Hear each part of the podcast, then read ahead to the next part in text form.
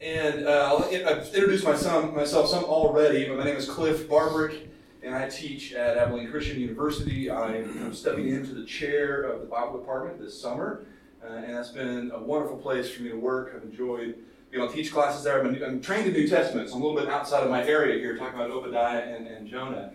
Uh, but, I, but I've really enjoyed my, my colleagues and, and the students there. Uh, but as I mentioned, Pepperdine is, is home in many ways. I've got a couple degrees from here, and it's always fun to come back here. And this classroom in particular uh, has a special place in my heart. I can remember taking classes in this classroom as a student.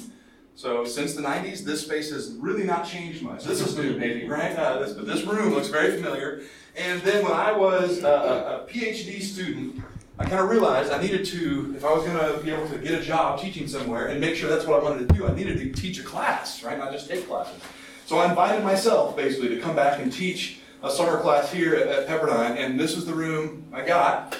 And so I was in this room, and it was one of these, you know, two week compressed courses. I feel, you know, so we were in class basically all day, and this is the first time I'd ever taught a class, and so I can remember at the end of that, that week uh, just being exhausted from, from the work of preparing and then, you know, delivering the classes and, and you know, working with students with grading assignments, and I also remember being completely exhilarated. And that's where I kind of had that confirmation of calling for me like I'm, this is what I need to be doing. I'm in, I'm in the right place. This is something I can devote my life to doing, and when it gets hard, I'll enjoy the hard work, and it'll be life giving for me. And it, it's really been that way uh, since. And so uh, it's fun to come back here to Pepperdine, but especially it's even fun for me to come back to this specific classroom.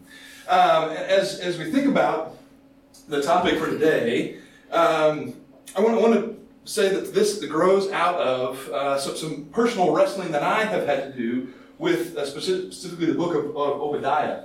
And this happened when I was a PhD student. My father in law, who lives uh, in the Fresno area, would invite us to come live with them in the summers, which was a beautiful blessing for us as a young family. And I think part of the reason he did it was because he was a preacher at a small church in the area, Oakhurst, California, near, near Yosemite. And he liked to have somebody come in and kind of relieve him of some of that burden for a while. So we'd come and stay in, in Fresno for a month, and I would do the preaching at this church, which helped him. And of course, it was a huge blessing to me and to our family as young family to have that time to be together, but also to have that time to get some experience and some practice. And so this was the type of setup where when I was doing that, I'd preach Sunday mornings and preach Sunday nights and teach Bible class. Wednesday nights, I think he at least did Bible class in the morning for me, right? So I was doing all of those. But it was a lot for a young guy to try to figure out what I was going to talk about uh, the whole time. And so I had this bright idea because I was thinking I need just some things that'll help me find topics. I will talk about the shortest books of the Bible. Give one class to each of those books, thinking those are the ones that will be overlooked and no one will spend much time on them. You know, so we just did Philemon, that was nice. And then it was Obadiah, which is just one chapter. Uh, and I remember looking through Obadiah, preparing for that, I think it's probably Sunday night class, if I recall, and thinking, what have I done? What am I going to say about this book? All right, go on in, welcome. Yeah, were you old enough to actually preach that? Well, right, yeah. I mean, I was what I was, you know, my, my mid twenties, late twenties at that point. Um, yeah, I mean, I, what am I going to do with this book? Uh, and so, in some ways, this is an outgrowth of some of those initial wrestlings. And one of the things that I noticed as I was trying to figure out what is this even doing in the New Te- in the Old Testament, what is this doing in the, in the Christian Scriptures, this book, I noticed uh, that it is followed immediately by Jonah. And I think that might actually be highly significant. Uh, and so that's part of what I want us to do today, is have, have an experience of hearing Obadiah and Jonah together. Okay? So uh, I'm going to quickly outline a couple of assumptions or hunches, maybe be a better way to put, about, put it, that I'm working with as we explore this material today. Okay, one is that uh, I, I'm assuming that the biblical compositions were intended to be heard aloud. And I'm taking this as pretty much a universal assumption for all of the compositions in the Bible, unless I'm open right, to being convinced otherwise. But there would need to be some, some evidence that shows me no, this was intended to be read silently. And I think that would be extremely rare and maybe non existent when it comes to biblical compositions. Because all of them were composed in cultures and societies that were oral. Uh, literacy rates were low across the board.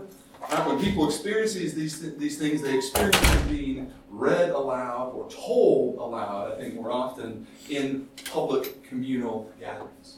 So I'm beginning with that assumption that these that all of the biblical compositions were intended to be heard. And so, if you didn't know this was coming, we're going to hear Obadiah and Jonah today. Right, as a way to experience those things. Okay, so that, that's assumption number one. Assumption number two, right, is that the book of the 12, which are, are sometimes referred to as the minor prophets, right, this, these 12 prophetic books, uh, were also intended not only to be heard aloud, but maybe also to be heard together. Right, and there's been a lot of research done uh, on the book of the 12, I would say in the last 10, 15 years especially, that has emphasized the, the strong connections, verbal links, and, and thematic links that run through all of these minor prophets, or the book of the 12 and, and that the, the, manuscript evidence that we have shows that they were, were together and, and, and, and kind of collected into one place very early on and probably circulated that way even before the, the canon of the Old Testament is settled in the way that we have it now. And so my assumption, right, that I'm working with based on, on the work of these scholars, is that they're intended to be heard together. And so uh, we're going to do that. We're going to hear at least Obadiah and Jonah together. And we can ex- extend that and hear even more uh, uh, of, of, the book of the 12, and I think that would add even more insight, but we, have only got so much time. Right? And so we're going to focus on Obadiah and Jonah in particular. Now, uh, I mentioned my own struggles with, with Obadiah, or the challenge of Obadiah. And if you haven't read Obadiah recently, you're, you're going to hear it, right? So don't worry, you're going to be familiarized with what's there.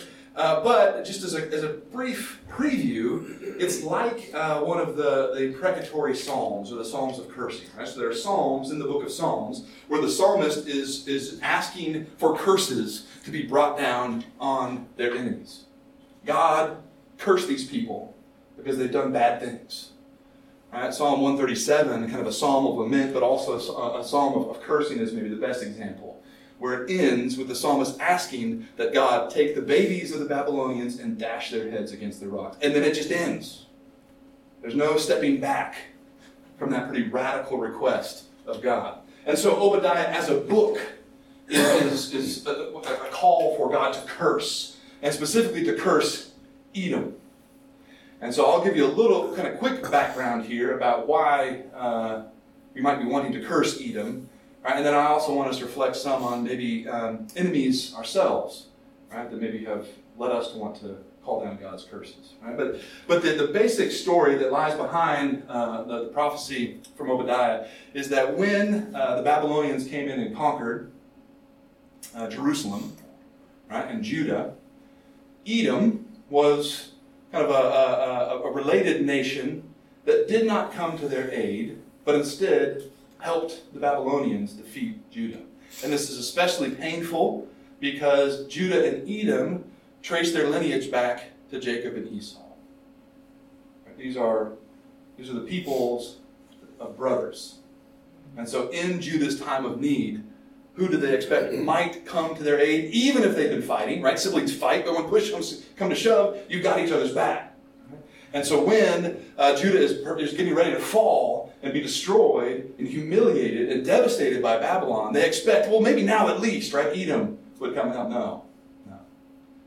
And so this is a, a, a prophecy that grows out of that, that pain, that wound. Right? And so that, that's the, the brief backdrop here of what's going on with, with Obadiah, and that particular book. Okay. Now, uh, Jonah, even though it comes after Obadiah, is, is describing uh, kind of an earlier stage, maybe in Israel's history, because now it's the Assyrians that are in view as, as the bad guys, not necessarily the Babylonians. Right? And the Assyrians conquered the northern kingdom of Israel before the Babylonians conquered the southern kingdom of Judah. So we're kind of bouncing around when it comes to the time. So, so all that to say, Obadiah and Jonah do not appear in the sequence they do because it's chronologically arranged. Right? Obadiah is actually describing a later period uh, Jonah is described in an earlier period in Israel's history where it's a different foe, a different enemy that they're concerned about. So, again, it's not chronological arrangement that has led to the Obadiah Jonah sequence in that order. Uh, then I think it's worth asking all right, what, what other reasons might these books appear in this order? And that's what I'm hoping we can explain or explore some today when we hear them. Okay? So that, that's some of the setup there. But again, I think for this to really really hit home, I think it, it's helpful for us maybe to, to call to our own minds uh, specific, concrete examples of those that we might label as enemies for ourselves. And so, what I'm going to do, I'm going to pass out some paper here. Don't write on it. Okay? I'll, give, I'll give everybody a few sheets, and I've got plenty. We've got more enemies. Okay? So don't don't uh, don't write anything on it because I don't want to know who your enemies are, and I want you to be honest about the specific, concrete individuals or groups of people that you may feel are enemies of yours, or maybe more broadly enemies of, of God's people at the present time. Okay, so I want you to give, I want to give you some time here. And if you just raise your hand, I'll bring you some more paper if you got some more enemies. Okay, but I want you to I want you to think about these. I want you to identify concrete people, right? A concrete group, specifics, and kind of assign one to each piece of paper. One one enemy, one group for each piece of paper. While we'll do this, I'm going to play the song that we already got a preview from, uh, a song from Porter's Gate. It's a song uh, that is a song of lament, kind of asking uh, Jesus to wake up and do something about what we're experiencing. All right, so that's going to be playing in the background. All right, come on in. You're here just in time for an important. Pop quiz. No, yeah, pop quiz. Okay. No, worse, worse. Right, uh, don't write anything on the paper, okay? That you're not supposed to write anything. Uh, I want the papers blank, okay? But I want you to. uh, You're welcome to. You know, you can use this if you want for notes, but don't don't uh, do something different with that piece of paper, okay? Um, so you're thinking about enemies, right? Specific concrete individual people that you would identify as enemies. We'll play the song while you have a chance to think about that. And so again, just identify somebody specific with each piece of paper. After the song is over, I'll tell you what to do with that blank paper that you have. So let's listen. My bad, went off without a pen. You don't need a pen. That's the point. Yeah, it's supposed to be blank. Don't don't write anything on them. Don't write anything on them. Just in your imagination, you're you're connecting uh, an enemy with each piece of paper that you need. Because I don't want you to write it. I don't want to know this. Right? That's too private. I just want you to be thinking of somebody concrete. I want you to have that in mind. I think we need to have that, right? Because Edom was a very concrete enemy, somebody who had wounded uh, those who were hearing this prophecy deeply. And I think it's helpful if we also call to mind some, some similar enemies, some similar wounds we might have received. Right? But I, again, I don't need you to write that down. I just, just want you to make the concrete connection for yourself. All right, so we'll listen to this song, beautiful song. What do you think about that?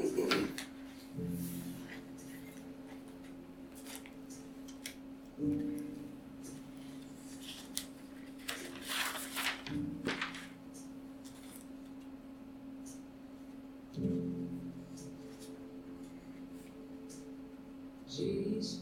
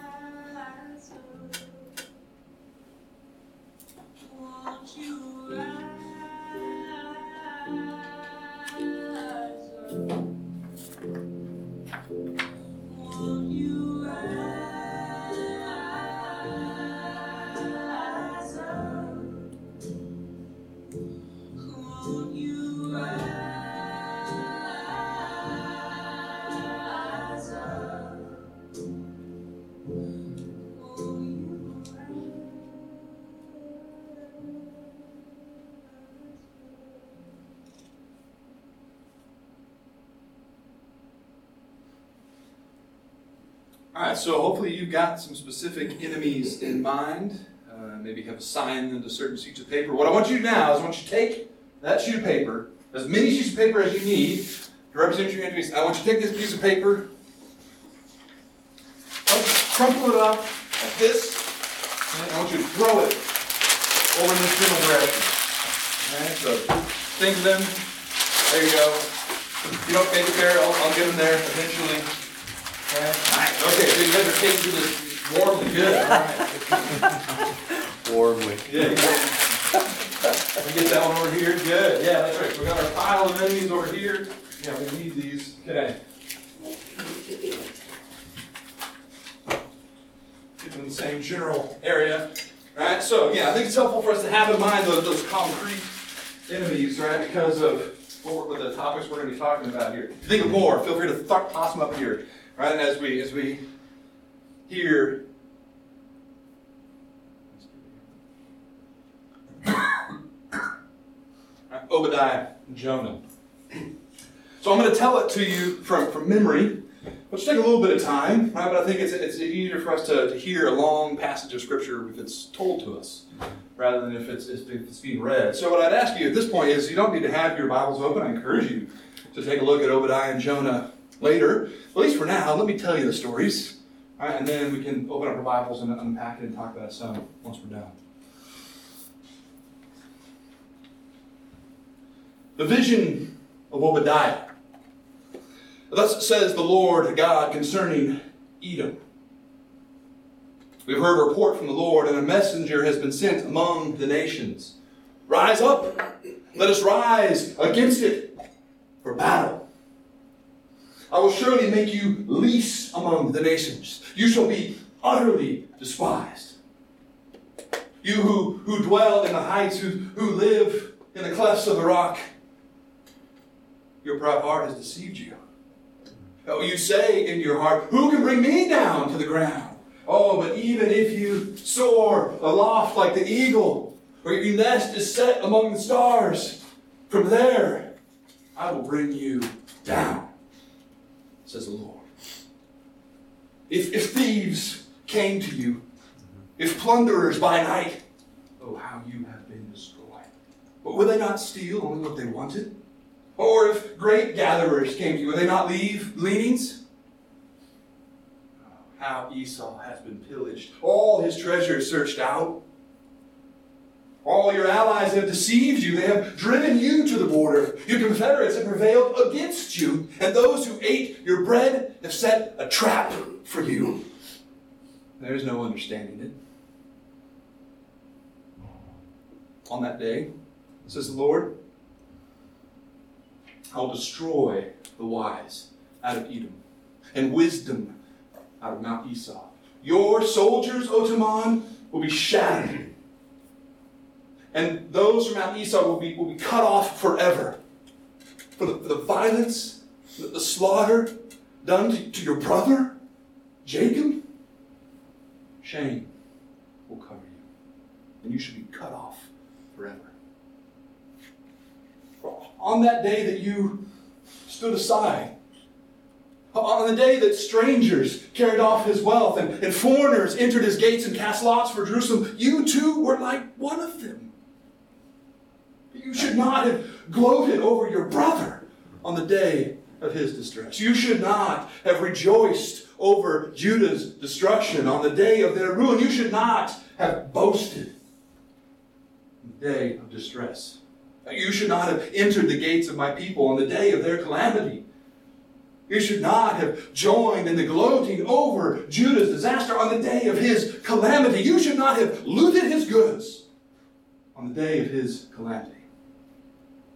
You should not have stood at the crossing and cut off his fugitives You should not have handed over the survivors on the day of distress. But the day of the Lord is coming against all the nations. And as you have done, it shall be done to you. All your deeds shall come back. For as you have drunk on my holy mountain, all the nations around you shall drink. They shall drink and go down, and it shall be as though they'd never been. But on Mount Zion there will be those that survive, that escape, and it shall be holy. And the house of Jacob shall take possession of those who have dispossessed them. The house of Jacob shall be a fire, the house of Joseph a flame, and the house of Esau stubble. They shall burn them and consume them, and there will be no survivor of the house of Esau. For the Lord has spoken. Then those of the Negev shall possess Mount Esau, and those of the Shephelah the land of the Philistines. They shall possess the land of Ephraim and the land of Samaria, and Benjamin shall possess Gilead. The exiles of Israel who are in Halah shall possess Phoenicia as far as Zarephath. And the exiles of Jerusalem who are in Sepharad shall possess the towns of the Negev.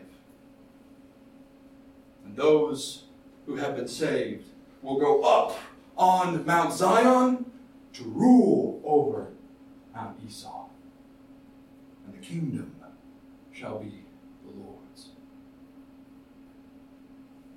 Now, the word of the Lord came to Jonah, son of Amittai, saying, Get up and go to Nineveh, that great city, and cry out against it, for their wickedness has come up before me.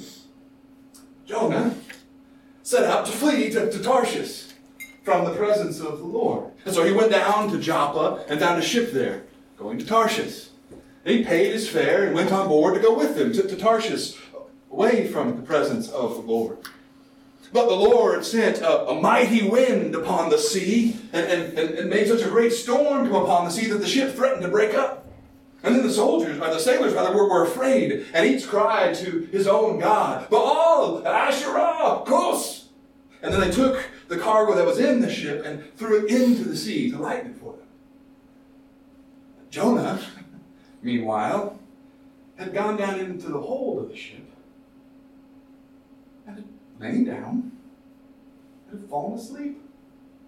Well, the captain of the ship came to Jonah and said, Get up! What, what are you doing? Sound asleep? Call on your God. Perhaps your God may hear us so that we do not perish. And, then the sailors said to one another, Come, let us cast lots so that we may know on whose account this calamity has come upon us. And so they cast lots, and the lot fell on Jonah. And so they said to him, To Tell us why this calamity has come upon us. What is your occupation? Where do you come from? Of what country are you? Who are your people? And he replied, I, I am a Hebrew, and I worship Adonai, the God of heaven, who made the seas and the dry land. But then they were even more afraid. And they asked, is this that you have done? Then they said to him, Tell us what we should do so that the seas may quiet down for us. For the seas were growing more and more tempestuous. And he replied, Pick me up and throw, throw me into the sea, and then the sea will quiet down for I know that it is because of me that this great storm has come upon you. Nevertheless, the men rowed hard to try to bring the ship back to land, but they could not because the sea grew more and more stormy against them. And so then they cried out to Adonai, Please, oh Adonai, we, we pray, do not let us perish on account of this man's life. Do not make us guilty of innocent blood, for you, O Adonai, have done as it pleased you. And then they picked Jonah up and they threw him into the sea. And the sea ceased from its raging. Then they feared the Lord even more And they offered a sacrifice to Adonai and made vows. But the Lord caused a large fish to swallow up Jonah. And Jonah was in the belly of the fish for three days and three nights. And Jonah prayed to the Lord his God from the belly of the fish, saying, I called to the Lord out of my distress, and he answered me. From the belly of Sheol I, I cried out, and you heard my voice. But, but you cast me into the deep, into the heart of the sea. The floods surrounded me. All your waves and your, your billows, they crashed over me. And then I said, I have been driven away from your side. How will I look again on your holy temple? The waters closed in above me. The deep surrounded me. Weeds were wrapped around my head at the root of the mountains, and I went down. The ground whose bars closed upon me forever. Yet, you brought up my life from the pit, O Lord, my God. As my life was ebbing away, I remembered the Lord, and my prayer came to you into your holy temple. All those who worship vain idols forsake their true loyalty, but I, with a voice of thanksgiving, will sacrifice to you. What I vow, I will pay. Deliverance belongs to Adonai. Then the Lord spoke to the fish, and the fish vomited Jonah out onto dry land. The word of the Lord came to Jonah a second time, saying, Go at once to Nineveh, that great city, and proclaim to it the message that I tell you. And so Jonah set out and went to Nineveh, according to the word of the Lord. Now, Nineveh was an exceedingly large city, a three days walk across. And Jonah began to go into the city, going a day's walk. And then he cried out, Forty days more, and Nineveh will be overthrown. Forty days more, and Nineveh will be overthrown The people believed God. And they proclaimed a fast, and, and everyone, great and small, put on sackcloth. Now, when the king of Nineveh heard this news, he rose from his throne and removed his robe, covered himself in sackcloth, sat in ashes.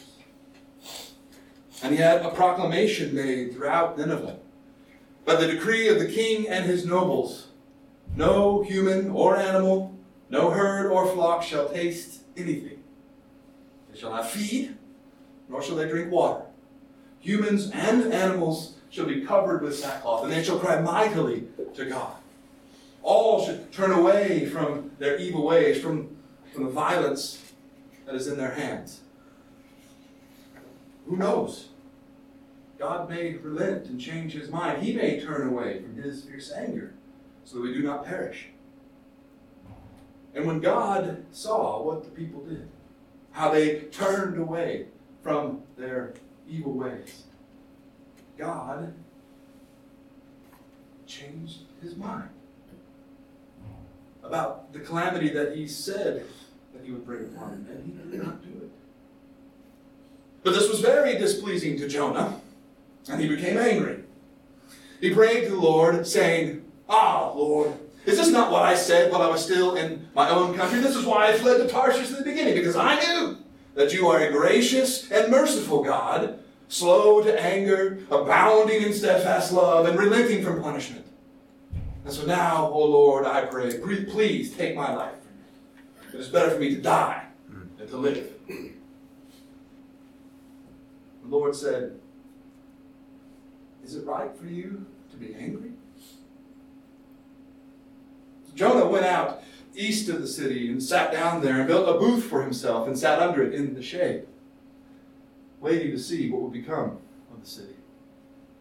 And the Lord God appointed a bush, made it come up over Jonah to give shade over his head to save him from his discomfort. And so Jonah was very happy about the bush.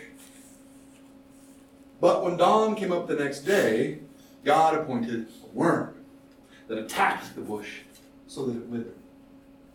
And when the sun rose, God prepared a sultry east wind, and the, the sun beat down on the head of Jonah so that he became faint and asked that he might die. He said, It is better for me to die than to live. God said to Jonah, Is, is it right for you to be angry about the bush? And he answered, Yes! Yes, it's right for me to be angry, angry enough to die. And the Lord said, You are you're concerned about the bush, for which you did not labor, which you did not grow. It came into being in a night, and it perished in a night. But about Nineveh, that great city, in which there are more than 120,000 people who, admittedly, do not know their right hand from their left, and also many animals. Should I not be concerned about them? But I say to you who are listening, love your enemies.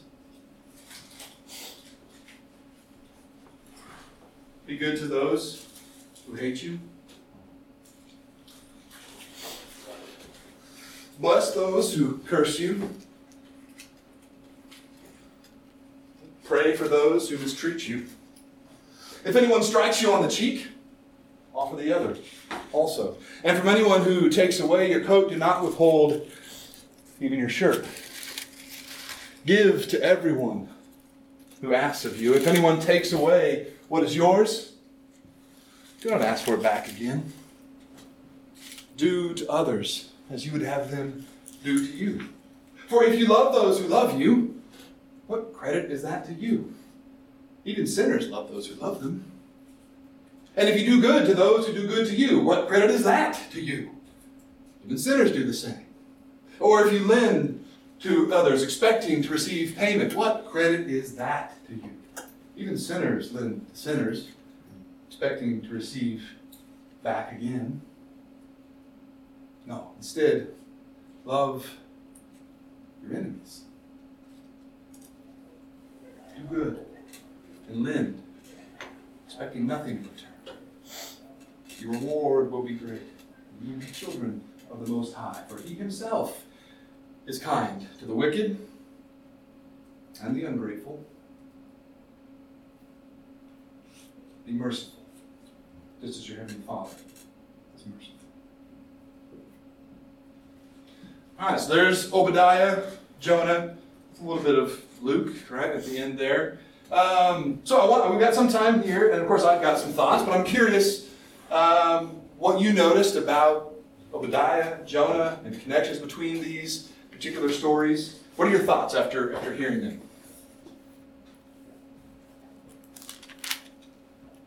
It's like Jonah.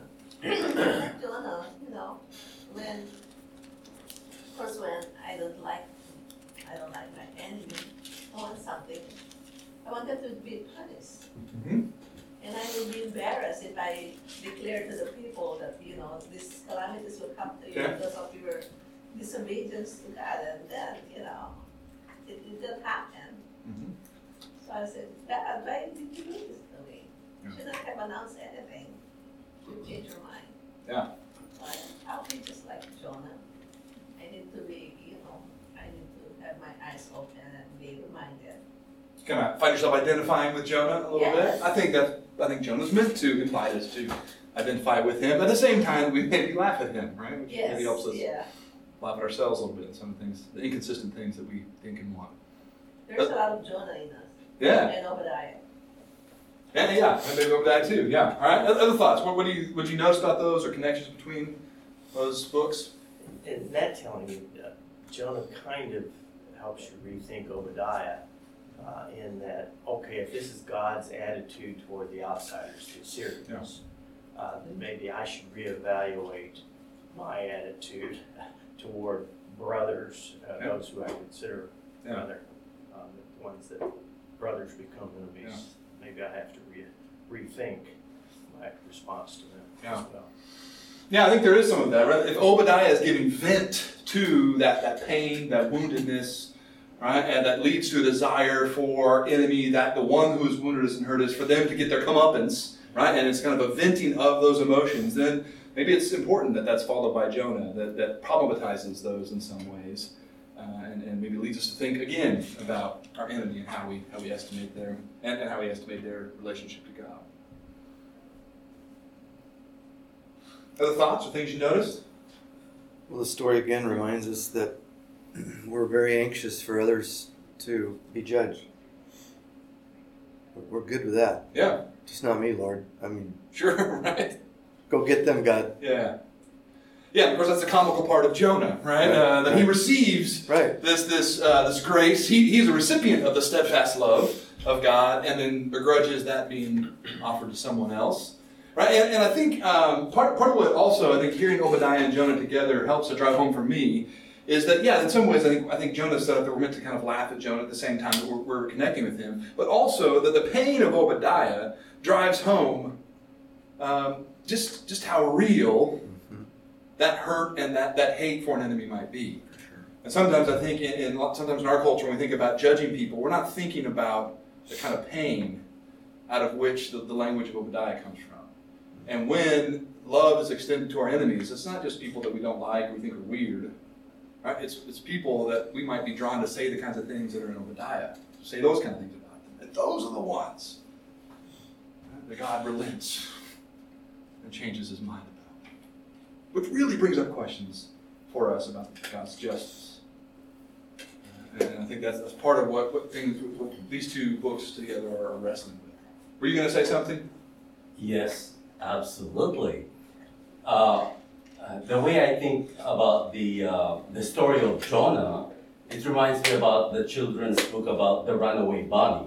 Okay. I don't know if you have read about that. That uh, the bunny is trying to run away from the mother, but in spite of that, the the mother loves that bunny. That she will be there with that bunny. But anyway, um, I think there is no question that uh, Jonah must read about or know about the story of um, Noah and his family, and uh, that's where I'm coming from.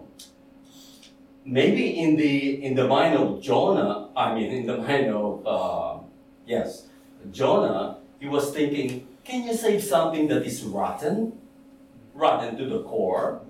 Why save these people? That's why, God, I'm running away from you because I know that you're a merciful God. But in that time of Noah, God sent the flood because everything is evil. There's nothing good. As I mentioned, you know, I experienced trying to save a rotten tomato. No matter how I slice it, it's rotten, it smells, there's a worm inside of that tomato. So I cannot save it. And that's where I'm coming from in, in the place of, uh, I'm not in the place of God, but God already sent the flood. And but he found uh, someone righteous that is Noah at that time, and they built the, the ark. But anyway, going back to Obadiah and Jonah, Jonah is really mad. Yes, he is. He is mad, he's angry. Angry enough to die. Yes, yes, absolutely. Because his countrymen, they were fallen to the hands of the Assyrians, which live now in Nineveh. They are brutal, they're evil people. And it's etched in the mind of Jonah that they deserve to be punished. And that's why Jonah ran away from God because, as I said in chapter 2 of Jonah, as you said, you just recited, the love of God is steadfast, loving kindness, um, uh, faithful love, Yeah. you know. But what happened while you were st- telling the story of Jonah? That's what, for me, the way uh, the king and his people repented, feel sorry about themselves, because they could smell Jonah. Can you believe that being in the belly of the fish for three days? Yeah. You smell so bad. You're like a dead man. You know, Yeah, yeah. telling telling them, and they could smell him, and they could see him, and that's why they repented. That's how I, I look at the story of Jonah, because they repented because they could smell him. He smelled so bad, you know, mile away they could smell him. And- Yeah, I, th- I think there's some. and, and, um, and so, when you mentioned about the worm eating the bush or the tree, Yeah.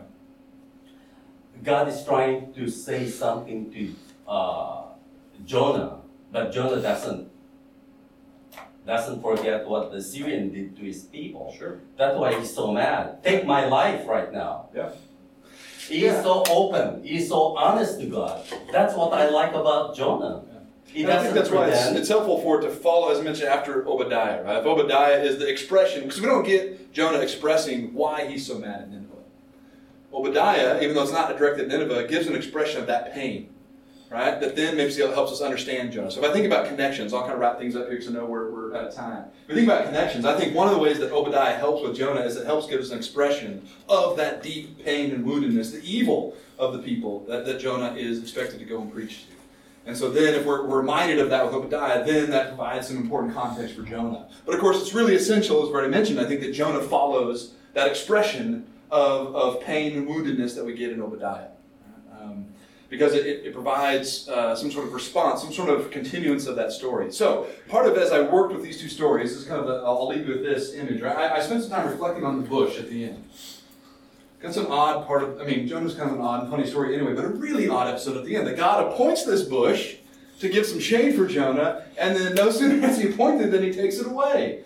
All right? And, and in some ways, maybe that highlights Jonah's fickleness, right? That he can move from being happy to being angry so quickly. But I wonder if there's something more there, and especially after I'm hearing Obadiah and Jonah together, right? Because God is the one who gives that bush and also takes that bush away. And I wonder if the expression of pain and the cry for justice and the expectation of justice that gets voiced in Obadiah is not a good and right response to evil and injustice and oppression when we when we experience it. That is in some way a gift from God for a community to be able to express that kind of pain and anger and frustration at injustice. That is how we should feel about oppression and injustice when we encounter it. And if we don't, there might be something wrong. But it's also not the end. Right? So I see the bush as Obadiah, the book of Obadiah. Right? It is something that is given from God that the community needs. We need to say those words. We need to express that level of anger at injustice. That is that should be part of our prayer life. That should be part of, of, of our of our life together as a community. But it doesn't stop there. Right? There is there is this next step that is expected of us to grow into. Right? Uh, and when God says it's time to move into that next step, when it's time maybe to, to move away from or let go of some of the anger that is justified, we're, we're not going to let it go. Just as Jonah was not wanting that bush to be taken from him. Right? And yet, the thing that God has given, He also will take away to push us to kind of take the next step uh, in- into growth in terms of uh, in, in the seeing what God wants, which is, in the end, miraculously, the redemption of all. And I'm glad that I'm glad that the, the Jonah story got brought up last night because we do get the Hesed word in here, as you as you counted mentioned. What didn't get mentioned last night is that what, what the bitterness of Jonah is that the Hesed doesn't only extend to us; to our enemies as well. And that can be a kind of bitterness that we have to wrestle with, hmm. right? And I think Obadiah and Jonah together help us wrestle maybe with some of that bitterness. All right, I've already gone a little bit long. I think there's some people that are wanting to come in. Thank you so much for coming this morning and some about Jonah and Obadiah. Uh, tomorrow morning, they do, they will. Join us in the same place, same time, and we'll learn a story together. Right? So you can tell.